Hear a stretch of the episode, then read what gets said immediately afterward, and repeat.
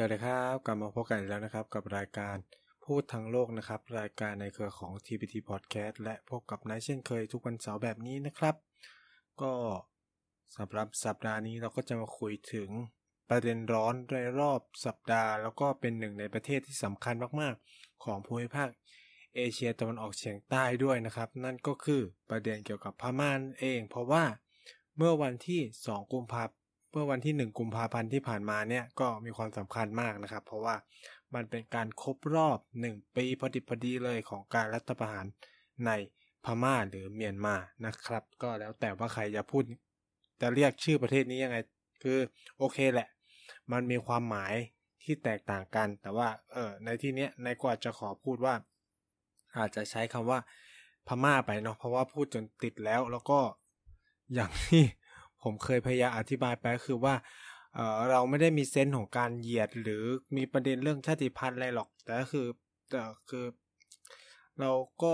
เรียกประเทศพม่ามาโดยตลอดอ่าใช้คำนี้แล้วกันประเทศไทยเนาะก็เรียกก็เรียกพม่าว่าพม่ามาเป็นส่วนใหญ่เออ แล้วก็ไม่ได้ ไม่รู้จะเปลี่ยนยังไงอะก็เหมือนกับว่า คือพอประเทศพม่าเปลี่ยนไปเมียนมา เราก็อาจจะใช้เมียนมาก็ได้คือแล้วแต่เนาะคือแล้วแต่ว่าใครจะใช้ แต่ผมก็ยังพูดเสมอว่า ถ้าใช้ concept เดียวกันอย่างนั้นอะทำไมไทยจึงไม่เรียกจีนว่าจงกัวถูกไหมคืออันนี้เหมือนกัน เพราะว่าคนจีนก็ไม่เรียกประเทศตัวเองว่า China นะเขาเรียกตัวเองว่าจงกัวอะไรเงี้ยเออฉะนั้นก็ ก็แล้วแต่สุดแล้วแต่จะคิดนะครับ ซึ่งประเด็นหลักๆของวันเนี้ยก็จะมาเล่าเร็วๆว่าหนึ่งปีที่ผ่านมาในเมียนมามันเกิดอะไรขึ้นบ้างเนาะก็เสียงอาจจะเพี้ยนเพียนไปนิดหนึ่งนะครับ เนื่องจาก ลิ้นเป็นแผล บวก หวัดเป็นหวัดนะครับ ก็โดนสองเด้งคือลิ้นเป็นแผลก็ทำให้ขยับลิ้นยาก เสียงมันก็เลยจะดูแบบนุ่มๆนิดนึงนะครับ ก็คือเาเรียกว่าอะไรอะเออ คือขยับลิ้นแล้วมันเจ็บ เออใช้คำนี้แล้วกัน ซึ่ง ก็เป็นอาทิตย์แล้วมันก็ยังไม่หายครับ ก็ก็ไม่รู้เหมือนกันว่าเกิดจากอะไรนะครับ ช่วงนี้ก็เลยต้องจิบน้ำบ่อยๆ นิดนึงนะฮะก็อย่างที่ทุกคนทราบครับ วันที่หนึ่งสิงหาเอ้ย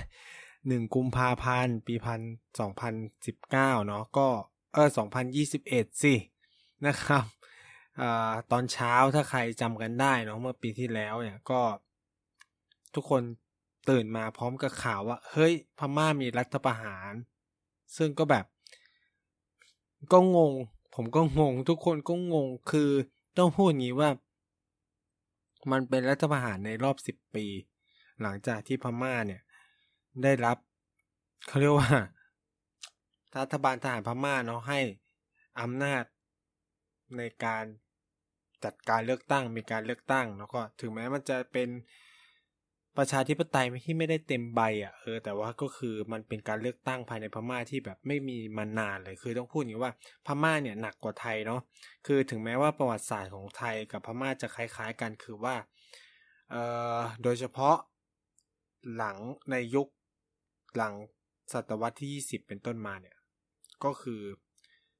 ทหารเข้ามาแทรกแซงการเมืองอยู่ตลอดเวลานะครับใช้คำว่าทหารเข้ามาแทรกแซงการเมืองตลอดเวลา แต่ว่า ของพม่าก็คือ ไม่มีเลือกตั้งเลยนะ อยู่ภายใต้การปกครองของทหารยาวนานเลย ยาวแบบยาวติดต่อกันเลยอะคือมีแค่การเลือกตั้งรอบแรกหลังได้รับเอกราชมั้งแล้วก็หลังจากนั้นอะก็อยู่ภายใต้ทหารมาตลอดเลย จนกระทั่งเออมีการร่างรัฐธรรมนูญฉบับใหม่ ซึ่งก็เป็นประชาธิปไตยแบบครึ่งใบอะคือแบบ มันต้องสำรองที่นั่งให้กับ ทหารด้วย เออ ซึ่งก็มีความน่าสนใจมากครับ สิ่งที่เกิดขึ้นก็คือว่ามันผ่านการเลือกตั้งมาสองรอบ ปรากฏว่าพรรคทหารเนี่ย ก็แพ้เลือกตั้งทั้งสองรอบ จนกระทั่ง การเลือกตั้งรอบล่าสุดที่จัดไปในปลายปี 2010 2020 ก็คือว่าการเลือกตั้งรอบนั้นเนี่ย คือ หลายๆสำนักโพเนาะหรือก็นักวิเคราะห์เยอะแยะมากมายเนี่ยต่างก็ลงความเห็นว่ารอบเนี้ยพรรค NLD เนี่ยซึ่งเป็นพรรคของนางองซานซูจีเนาะน่าจะแพ้คือแบบไม่ไม่เชิงว่าแพ้เลือกตั้งนะคือแบบไม่น่าจะได้เสียงสนับสนุนส่วนใหญ่ น่าจะแบบรัฐบาลที่ได้เนี่ยก็คือแน่นอนก็มี NLD แหละ แต่ว่าจะเป็นรัฐบาลผสมมากขึ้นจากพรรคการเมืองอื่น ๆนะครับ แต่สิ่งที่เกิดขึ้นก็คือว่า พรรค NLD หรือ National League for Democracy เนี่ยขององซานซูจีจับกับชนะแบบถล่มทลายอย่างไม่เคยมีปรากฏมาก่อนนะครับ คนออกมาใช้สิทธิ์เลือกตั้งเยอะมาก ทั้งที่ว่าจัดการเลือกตั้งในช่วงของโควิดด้วยนะ เออ คนมาใช้คำถามก็คือว่าเฮ้ยมันเกิดอะไรขึ้นใช่ไหมบางส่วนนักวิเคราะห์บอกว่าสิ่งหนึ่งที่มันเป็นจุดเปลี่ยนสำคัญที่ทำให้คนพม่าออกมาใช้สิทธิ์มากมายเลย แล้วก็ พระ NLD ชนะแบบถล่มทลายคือการที่กองทัพพม่าเนี่ยออกแถลงการให้คนพม่าไม่เลือกพรรค NLD คือมันตลกมาก คือบางคนบอกว่า ถ้าทหารไม่พูดอะไรเนี่ย ป่านเนี่ยพรรค NLD ก็อาจจะก็แบบเป็นเสียงส่วนแบบคะแนนอาจจะลดลงไปเยอะเลย แต่พอทหารออกมาพูดเนี่ย ด้วยความที่เป็นเซนต์ของคนพม่าเนาะคนพม่าเนี่ยมีความน่าสนใจมากคือ เขาไม่ค่อยสนับสนุนทหารเนาะแต่ก็คือมันถูกกดทับด้วยอาวุธมาโดยตลอด ใช้ความรุนแรงถูกใช้ความรุนแรง คือพม่านี่หนักกว่าไทยนะครับฆ่ากัน แบบทหารนี่คือใช้ปืนยิงใช้อะไรเงี้ยหนักเลยคือมันถูกกดด้วยความรุนแรงมาโดยตลอดเนี่ยถึงแม้คนจะสนับสนุนประชาธิปไตยมาโดยตลอดคนส่วนใหญ่เนาะเขาก็เลย ใช้เนี่ยสิทธิ์ในการหย่อนบัตรเลือกตั้งของเขาเนี่ยสั่งสอนรัฐบาล จากสอนทหารนะครับ ก็ทำให้พรรค NLD ที่คะแนนเสียงเขาเรียกว่าอะไรคะแนนนิยมตกต่ำมาหลายปีเลยนะครับ ทั้งปัญหาเศรษฐกิจทั้งโควิดอะไรเงี้ยหลาย ๆ อย่างใช่ปะคะแนนกลับเพิ่มขึ้นแบบเยอะมากแล้วก็ชนะ ซึ่งสิ่งที่เกิดขึ้นก็คือพอผลเลือกตั้งมันออก ทหารพม่าก็ไม่ยอมรับนะครับพรรคทหารพม่าและทหารพม่าเนี่ยก็ไม่ยอมรับหรือทัพมาดอเนี่ย ก็ไม่ยอมรับบอกว่าเนี่ยมันมีการโกงเลือกตั้งนะ มันไม่โปร่งใสนู่นนี่นะคือเหมือนกับปัญหาทางออกกันไม่ได้ เพราะว่าพระเอลดีมันได้เสียงเยอะมาก จนแบบมันสุ่มเสียงที่แบบเยอะจนที่จะสามารถแก้รัฐธรรมนูญได้ ซึ่งถ้าแก้รัฐธรรมนูญเนี่ยเขาก็จะแก้เอาทหารออกจากสภาแน่นอนนะครับ ซึ่งตรงนี้เองมันก็กลายเป็นเดดล็อกหรืออะไรก็ว่ากันไปนะครับ คือในส่วนตัวผมก็ต้องบอกว่ามันจะเป็นเดดล็อกได้ไงในเมื่อเขาชนะเลือกตั้งใช่ไหมล่ะ แล้วคุณไม่ยอม คุณไม่ยอม คุณก็เลยสร้างเดดล็อกขึ้นมา เอ๊ะมันคุ้นๆเหมือนบางประเทศนะครับ นะ ก็สุดท้ายก็อย่างที่ทราบกันดี ด้วยความที่ NLD ก็ไม่ยอม จะเจรจากับทหาร ทหารก็บอกว่า เออ คุณต้องทำเลือกตั้งแต่เลือกตั้งโปร่งใสนู่นนี่ก็คือแบบต่างฝ่ายต่างเรียกร้อง ไม่คุยกันหรือกับไม่ยอมกันอะ สุดท้ายก็เลยนำไปสู่การ รัฐประหารนะครับ ซึ่ง แน่นอนว่าส่งผลให้เกิดผลกระทบมากมายภายในเมียนมาหรือพม่านั่นเองนะครับ คือ ผู้เชี่ยวชาญพม่าศึกษาหลายคนเนี่ยก็ถึงกับบอกว่านี่มันเป็นการถอยหลังลงคลองครั้งประวัติศาสตร์ของพม่าเลยนะครับ ซึ่งแบบน่าสนใจมาก ผมพูดเลยว่า คือแต่ว่าสิ่งที่ ผู้เชี่ยวชาญหลายคนมองว่ามันมันมีความเปลี่ยนแปลงหลาย ๆ อย่างในการรัฐประหารรอบนี้นั่นก็คือเอ่อประการที่หนึ่งเลยครับ กลุ่มคนที่ออกมาเคลื่อนไหวต่อต้านรัฐบาลทหารพม่าเนี่ย นอกจากคนรุ่นใหม่ เยาวชนคนหนุ่มสาวแล้วคือบรรดาข้าราชการ ซึ่งไม่ไม่ปรากฏในการเรียกร้องประชาธิปไตยในปี 1988 นะครับ ที่เขาเรียกว่าแปดแปดแปดแปดอะเออนั่นแหละ ซึ่งตอนนั้นก็จะเป็นคนรุ่นใหม่นักศึกษาใช่ไหมที่ออกมาเรียกร้องประชาธิปไตยแต่รอบนี้คือข้าราชการหมออะไรเงี้ยที่มันเป็นนกลไกหลักของรัฐเนี่ยออกมาร่วมต่อสู้ในการขับเคลื่อน แล้วก็ต่อต้านการรัฐประหารในรอบนี้ เราก็ได้เห็นสภาพการชัดดาวของกรุงย่างกุ้งหรือเมืองใหญ่ๆใช่ไหมที่ข้าราชการไม่ทำงานอะไรเงี้ย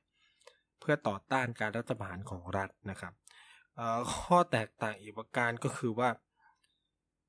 การรัฐประหารรอบนี้มีการกำหนดว่าจะคืนอำนาจให้กับประชาชนเมื่อไหร่ ซึ่งก็ไม่เคยปรากฏมาก่อนในวัฒนธรรมของทหารพม่า คือ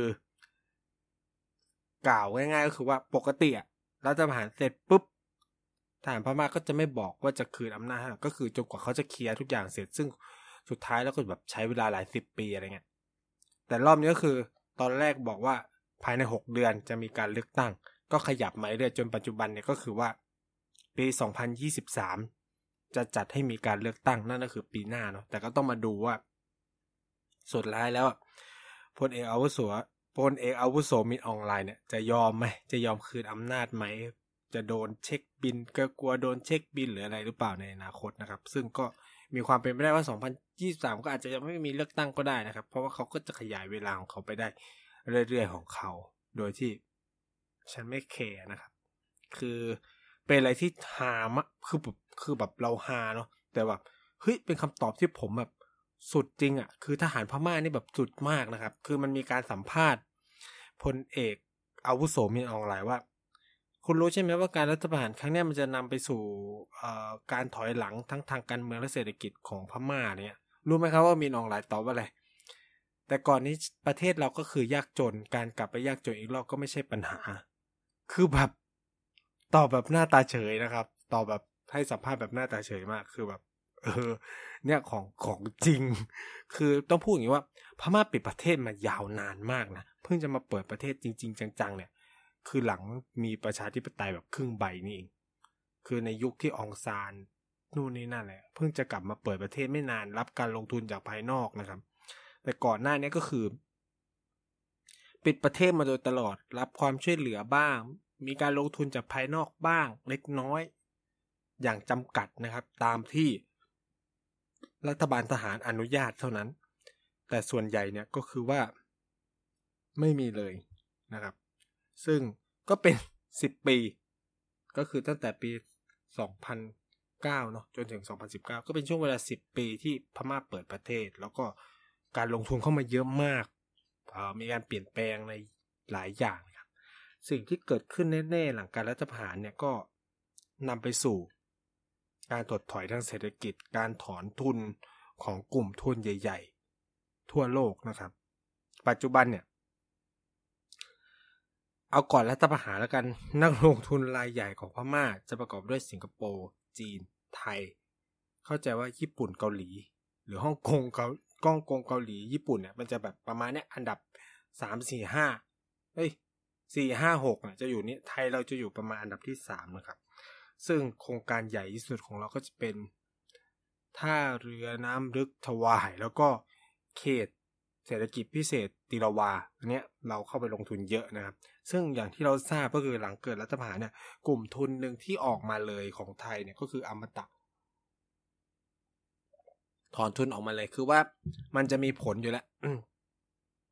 ต่อประเด็นอื่น ๆนะครับ คือ หลายกลุ่มทุนก็ก็ถอนออกมาทั้งนิกของญี่ปุ่นใช่ไหมของเชฟรอนของสหรัฐอเมริกาเลยก็คือหลาย ๆ กลุ่มทุนเนี่ยก็ถอน ถอนตัวออกมาจากมาจากพม่าหลังการรัฐประหาร ซึ่งตอนแรกๆนะครับ ตอนที่อ่านข่าวโหคนเราเห็นเลยนะคนออกมาประท้วงเยอะมากตามท้องถนนนู่นนี่นั่นนะครับ ซึ่งก็ทำให้นักวิเคราะห์หลาย ๆ คนก็มองว่า เฮ้ย คนออกมา ประท้วงเยอะขนาดเนี้ยรัฐบาลพม่าเนี่ย รัฐบาลทหาร รัฐบาลชุดใหม่ ก็จะต้องคิดแล้วไหมว่าแบบ จะต้องคุยเนาะ จะต้องคุยกับผู้ประท้วง ซึ่งเป็นคนรุ่นใหม่นู่นนี่นั่นใช่ปะซึ่งเราก็ได้เห็นท่าทีที่เปลี่ยนไปของรัฐบาลในช่วงแรกต้องใช้คำก็คือ ใช้ตำรวจมาควบคุมฝูงชนนะครับ ซึ่งก็แน่นอนก็แบบเขาก็ไม่เคยทำอะไรพวกนี้มันก็นำไปสู่การเสียชีวิตนู่นนี่นั่นนะครับ ซึ่งก็ทำให้การประท้วงก็รุนแรง เพิ่มขึ้นไปเรื่อยๆนะครับ สุดท้ายเนี่ย เราเข้าใจว่ามันจะเกิดการพูดคุยกัน แต่ว่า รัฐบาลทหารพม่าก็คือรัฐบาลทหารพม่าพอเขาคิดอะไรไม่ออกก็ใช้ความรุนแรงนะครับ ก็สุดท้ายก็นำไปสู่การใช้ความรุนแรงก็ส่งกองทัพเข้าไปจัดการนะครับ เราก็ได้เห็นการปราบปรามที่รุนแรงมากนะ แบบ แบบที่เป็นแบบทหารพม่าจริง ๆ ก็คือแบบนี้เลย ก็คือแบบเอาปืนอาก้ายิงนะครับ ใช้แบบอาวุธหนักอะ่ะสู้กับประชาชนอะ่ะสมือเปล่าหรือ ก็มีการทำ รุนแรงนะครับ ก็คือจริง ๆ ก็คือมีความ มีการคอนเซิร์นมีคือแบบในมุมผมนี่มันคือแบบการก่อสงคราม มันเป็นการละเมิดสิทธิมนุษยชนแล้วคือแบบมันกึ่งกึ่งๆแบบไปฆ่าล้างเผ่าพันธุ์ได้แล้วคือ แบบจำนวนผู้เสียชีวิตมันก็เยอะนะคือไม่ใช่น้อยๆนะครับ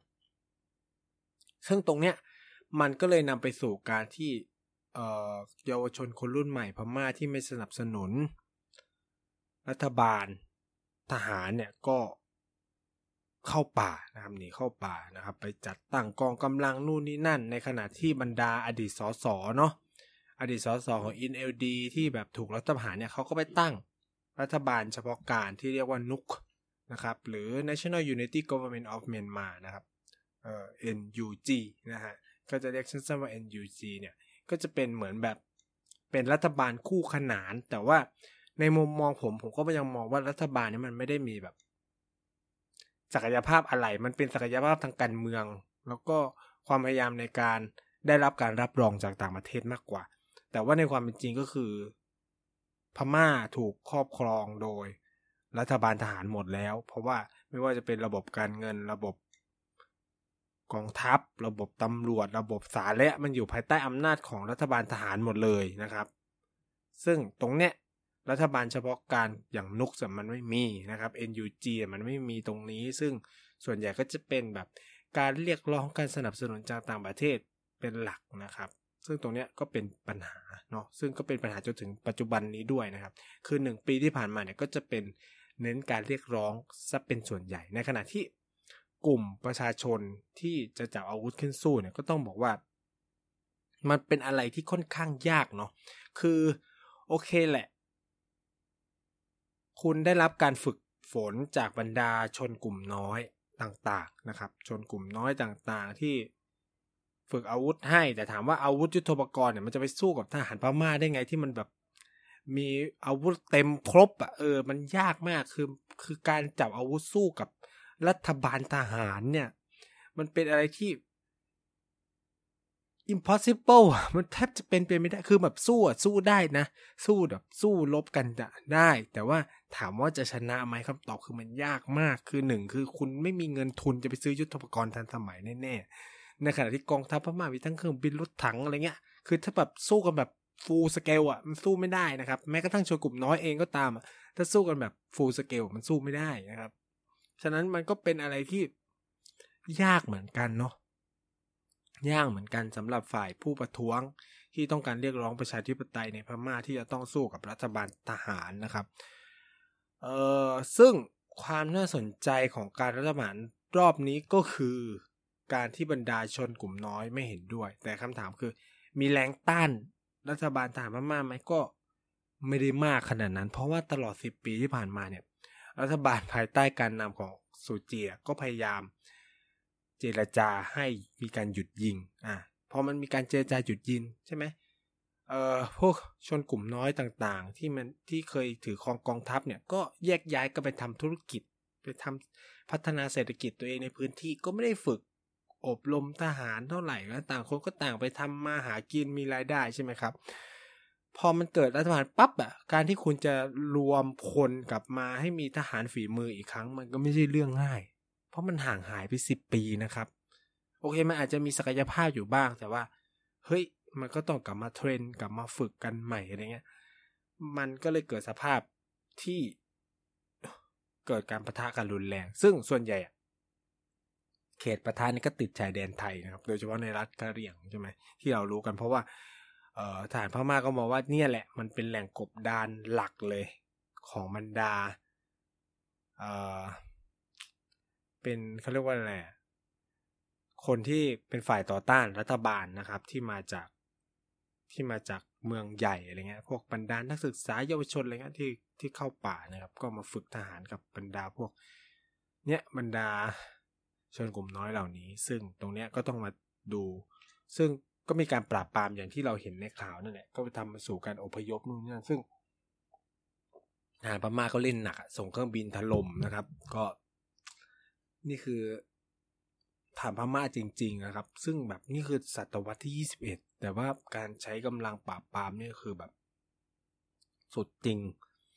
ซึ่งก็เป็นอะไรที่น่าคอนเซิร์นเกี่ยวกับประเด็นเรื่องสิท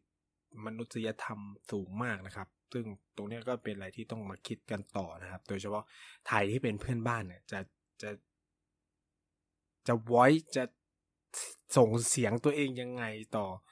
พม่าที่เป็นเพื่อนบ้านแล้วก็ทำสิ่งเหล่านี้ ซึ่งซึ่งแน่นอนส่งผลกระทบต่อเราโดยตรงครับ เราต้องรับผู้อพยพเหล่านั้นนะซึ่งเราก็พยายามเนี่ยผมคิดว่านะรัฐบาลไทยก็คงพยายามใช้ช่องทาง ส่วนใหญ่ก็จะเป็นหลังบ้านเนาะเพื่อพูดคุยแล้วก็ให้มันมีการเจรจาหยุดยิงกันก่อนอะไรเงี้ยแต่ว่าอย่างที่เราเห็นนะมันก็ไม่ได้หยุดง่ายๆเพราะว่า ต่างฝ่ายก็ต่างไม่ยอมกันแต่ถามว่า หากให้เรามองว่า เฮ้ย แล้วกองกำลังชนกลุ่มน้อยจะสามารถลบรัฐบาลฐานพม่าได้ไหมครับตอบก็คือยากเหมือนเดิมนะครับ คือถ้าเราติดตามข่าวในพม่าดีๆ ก็จะพบว่าชนกลุ่มน้อยเองเนี่ย ก็ตีกันเอง แม้กระทั่งเป็นชาติพันธุ์เดียวกันก็ตีกันอะกะเหลี่ยงก็มีกะเหลี่ยงพุทธกะเหลี่ยงคิดไทยใหญ่เหนือไทยใหญ่ใต้ นะครับ พระองค์พระโอนุก็ตีกันวุ่นนะครับ คือเขาผนึกกำลังกันไม่ได้ มันก็เลยเป็นปัญหาว่ามันจะไปลบกับฐานพม่าได้ยังไง ในเมื่อฐานพม่ามันแบบสั่งแซ้หันขวาหันได้ลบกันแบบเต็มฟูลสเกลแต่ว่ากองทัพจงกรมก็ต่างฝ่ายก็ต่างเหยียบขากันมาก่อน มีคดีมีบาดหมางกันมา มันรวมกำลังกันยากคือแบบสมมติจะส่งฐานไปลบอะก็ต้องคุยกันไหมว่า แต่ละชนกลุ่มน้อยจะต้องส่งทหารตัวเองเท่าไหร่ ลบกับทหารพม่าแล้วไม่เคยฝึกด้วยกันมาก่อนอ่าคำถามคือจะจะสู้ยังไงนะครับ คือแบบการใช้อาวุธสู้มันก็เป็นอะไรที่ยากเนาะยากสำหรับพม่ามาก อันนี้คือถ้าเรามองสถานการณ์ภายในประเทศหนึ่งปีที่ผ่านมาเนี่ยมันค่อนข้างจะเข้าข้าง รัฐบาลทหารพม่าไปโดยสมบูรณ์เลย ยกเว้นเพียงแค่ว่า เออมันเกิดปัญหาเศรษฐกิจมันเกิดการที่ เฮ้ยข้าราชการใส่เกียร์ว่างอะ ไม่ทำงานให้นู่นนี่นั่นอะไรเงี้ยก็ทำให้รัฐบาลทหารก็ทำงานลำบากเหมือนกัน แต่ก็ไม่ใช่ว่าทุกคนนี่ถูกไหมก็ ก็มันเราก็ได้เห็นข้าราชการหลายคนก็ยังทำงานรับใช้ผลิตการอยู่นะครับ ก็ไม่ได้เป็นอะไรที่เกิดขึ้นกับกับข้าราชการทุกคนในการประท้วงใส่เกียวว่างพวกใส่เกียวว่างก็โดนไล่ออกกันไปเป็นแถบๆอะไรเงี้ย ก็เป็นอะไรที่ ต้องบอกว่าพอ เราดูสถานการณ์ภาพรวมในประเทศก็ต้องบอกว่า เข้าข้างรัฐบาลทหารพม่าพอสมควร และเมื่อไปดูสถานการณ์ในต่างประเทศ ก็จะยิ่งรู้สึกได้ว่า ทุกคนพูดนะ ทุกคนพูดแต่ทุกคนไม่ทำอะไรเลยนะครับ ทุกคนประนามรัฐบาลทหารพม่า ทุกคนเอ่อออกแถลงการ พยายามคว่ำบาตรปฏิเสธไม่พูดไม่เจรจาใด ๆ ทั้งสิ้น แต่สิ่งที่เกิดขึ้นก็คือก็แค่พูด แค่แถลงการ แต่ไม่มีอะไรเป็นรูปเป็นธรรมที่จะเป็นรูปธรรมที่ไปจัดการกับรัฐบาล ชุดนี้ได้เลยนะครับ ยกตัวอย่างง่ายๆ เช่น อาเซียน อาเซียนมีสิ่งที่เรียกว่าอาเซียน consensus อ๋อก็คือแบบเป็นเหมือนกับฉันทามกิจอาเซียนห้าข้อนะครับ เกี่ยวกับพม่าคือถ้าผมพูดไม่ชัดอะต้องขอ ขอโทษด้วยก่อน ลิ้นลิ้นมันอันนี้จริง ๆ ก็คือมีฉันทามติอาเซียนห้าข้อที่จะเป็นประเด็นแบบการส่งผู้ต้องอำนวยความสะดวกให้ผู้แทนอาเซียนเข้าไปสังเกตการนะครับ ต้องเปิดโอกาสให้มีการคุยกับองซานต้องปล่อยนักโทษการเมืองนู่นเนี่ยซึ่งก็แบบ เป็นอะไรที่เข้มมากนะครับ คือไออาเซียนคอนเซนแซสเนี่ยก็คือฉันทามติอาเซียนทั้ง 5 ข้อเนี่ยเข้มมากนะครับ ซึ่ง ปีที่แล้ว พม่า แทบจะไม่อำนวยความสะดวกตามฉันทามติเลย ซึ่งตอนนั้นมีออนไลน์มีออนไลน์เนี่ยก็ประชุมอยู่ในในคณะด้วยคือเขาบอกกันว่า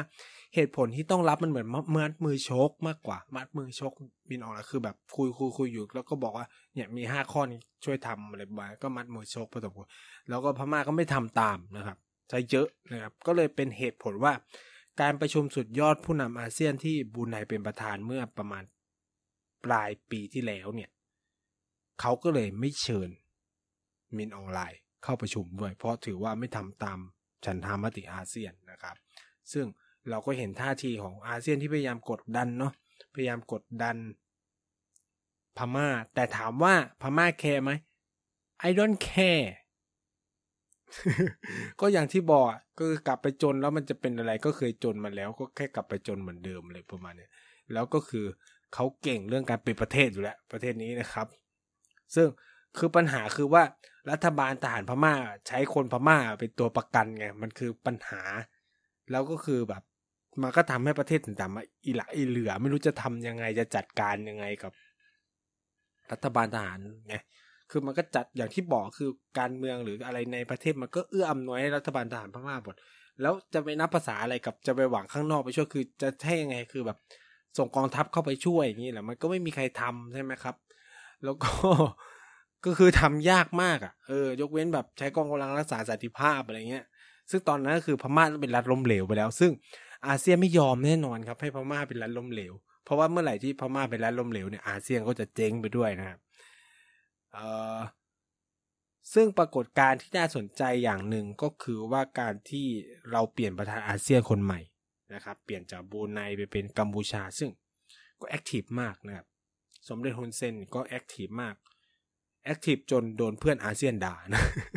ว่าเฮ้ยไม่คุยกันก่อนทำแบบนี้ไม่ถูกต้องเลย คืออยากคืออาเซียนทุกประเทศก็อยากให้พม่าทำตาม ฉันทามติอาเซียนใช่ไหมแต่ว่า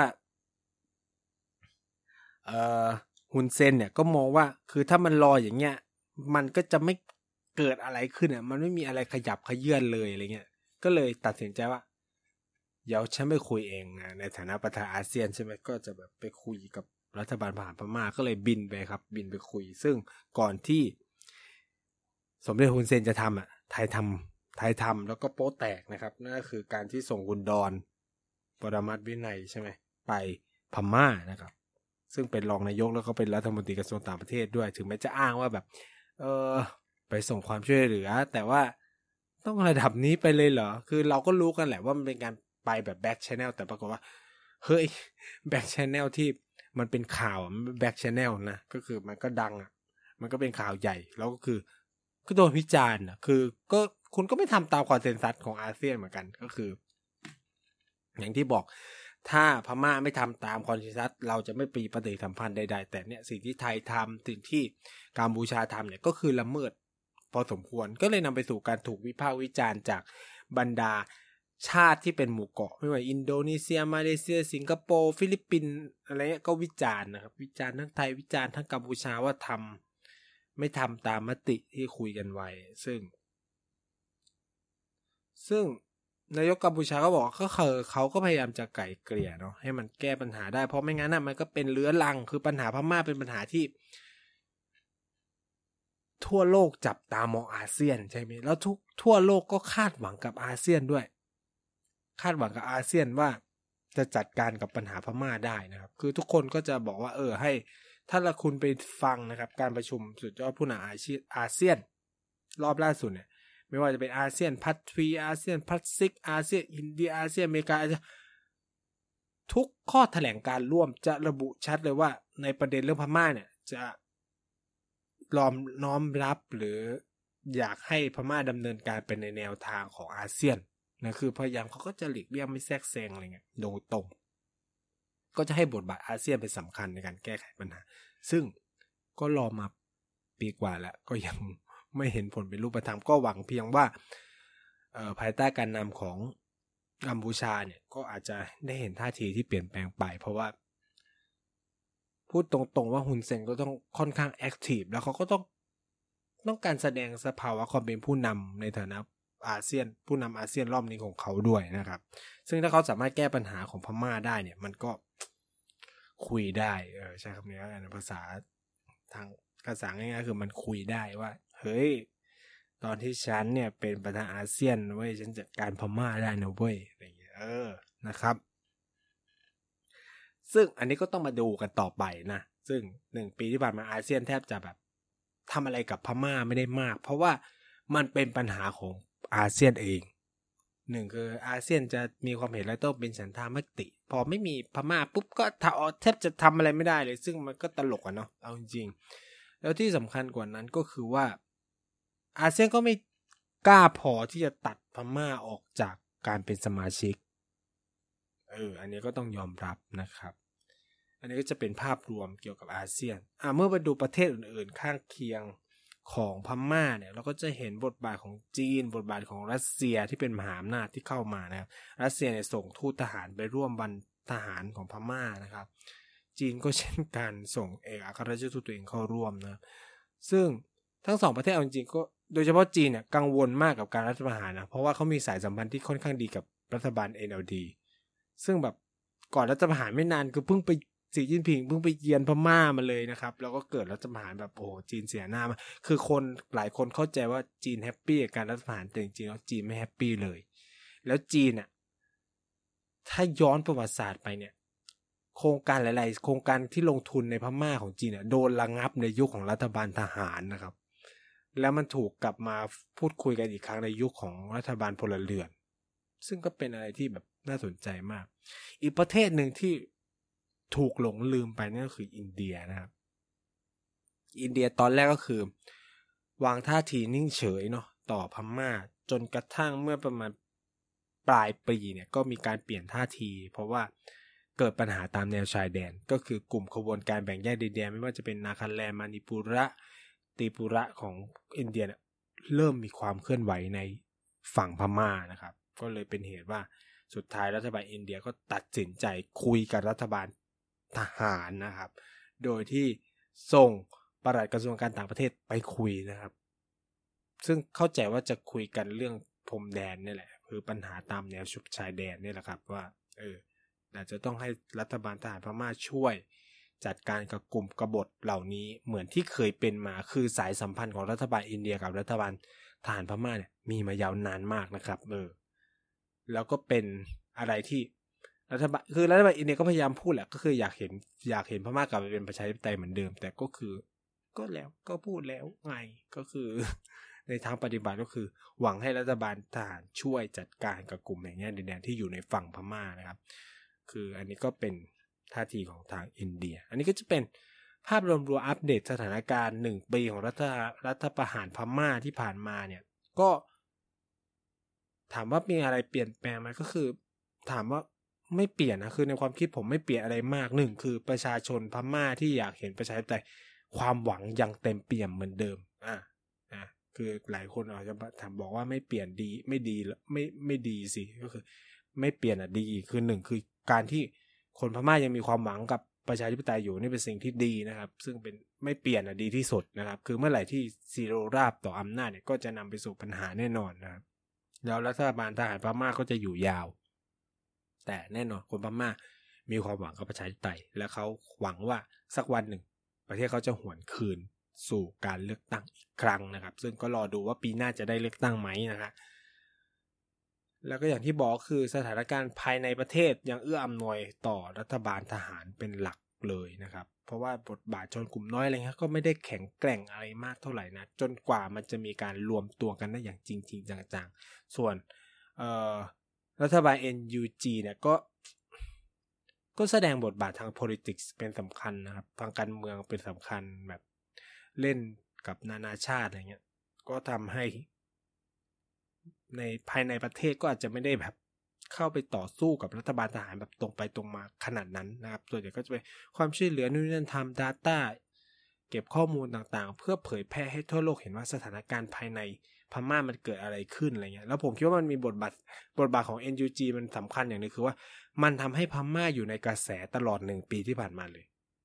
เออ เอาจริงคือกระแสพม่าไม่ตกเลยนะครับ คือ ระบบโซเชียลมีเดียต่างๆ ที่ NUG ทำหรือคนในพม่าทำเนี่ย มันทำให้ประชาคมโลกยังคงติดตามพม่าอยู่จนถึงวันนี้ ซึ่งมีความสำคัญมากต่อบริบทการเปลี่ยนแปลงภายในพม่าเอง ก็คือมันกดดันรัฐบาลเขาไปในตัวด้วยนะครับ อันนี้ก็จะเป็นอัปเดตสถานการณ์หนึ่งปีรัฐบารัฐประหารภายในพม่าที่ผมก็จะมาบอกเล่าให้คุณผู้ฟังฟัง แล้วก็วิเคราะห์ให้เห็นบางไม่บางมุมนะครับ ว่ามันมีความ เปลี่ยนแปลง มันมีสถานการณ์อะไร ซึ่งอย่างที่บอกคือว่าความกังวลหลาย ๆ อย่าง โดยเฉพาะเรื่องสิทธิการละเมิดสิทธิมนุษยชนการฆ่าผู้คนบริสุทธิ์ผู้ประท้วงอะไรเงี้ยก็เป็นเรื่องที่น่ากังวลอยู่แล้วก็คือ ก็คือทุกคนพูด แต่ก็คือไม่ได้จัดการอะไรกับรัฐบาลทหารพม่าเนี่ย ซึ่งอันเนี้ยผมว่าไทยน่าจะ take action ได้มากกว่านี้นะครับ ซึ่งก็ไม่รู้ก็ ก็ต้องรอดูกันต่อไปนะครับ โอเคครับ วันนี้พูดทั้งโลกก็ประมาณนี้แล้วกัน แล้วพบกันใหม่สัปดาห์หน้าสัปดาห์นี้ลาไปก่อนสวัสดีนะครับ